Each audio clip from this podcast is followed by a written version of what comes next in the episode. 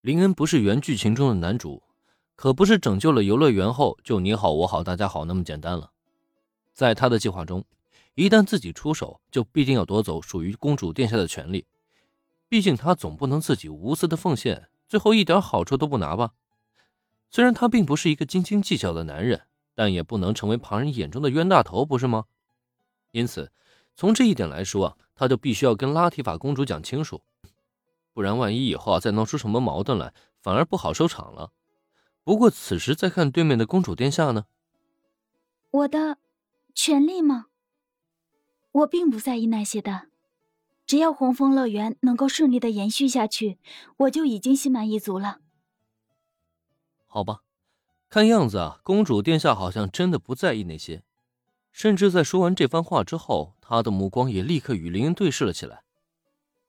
我更担心的是，林恩先生给予我们的太多，让我们无法反馈给林恩先生足够的回报。毕竟，我们能拿出的实在太少了。应该说，这位公主殿下的天性啊，实在是太过纯良了。明明林恩都已经摊牌说要夺权了，他不在乎不说，反而还担心这好处给的还不够，这不禁让林恩有些挠头了。哎呀，公主殿下。你这么善良，不是显得我很小气吗？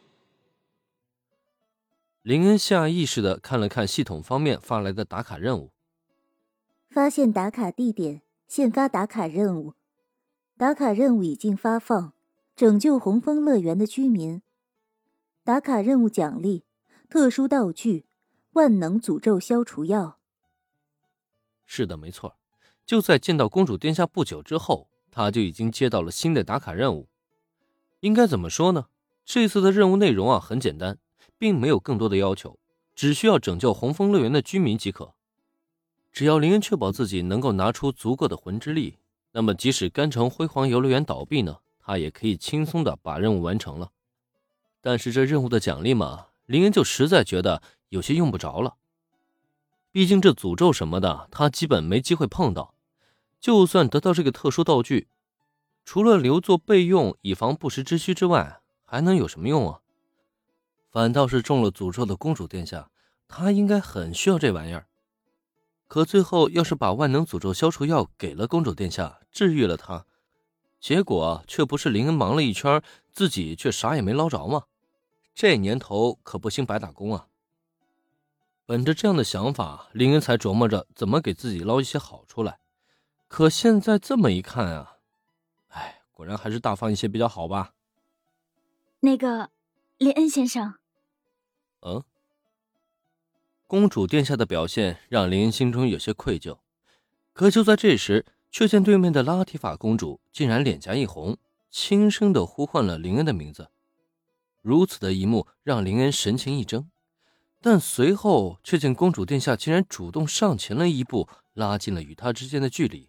林恩先生。还请保持这样的姿势，不要动。不等林恩开口，公主殿下已经距离他不到半米之遥。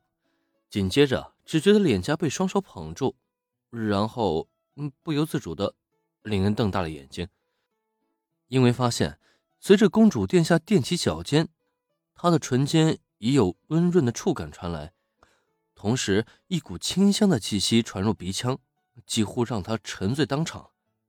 是的，没错。就在林恩错愣之际，公主殿下已经主动出击，成功的夺走了他的初吻。林恩没想到自己竟然会在这种时刻丢掉了初吻，而且没等林恩多想，脑内的一阵巨大的眩晕感让他下意识的一个趔趄，差点摔倒在地。这种感觉就好像是一柄大锤重重的敲击在他的脑袋上，让他整个人都晕晕乎乎的。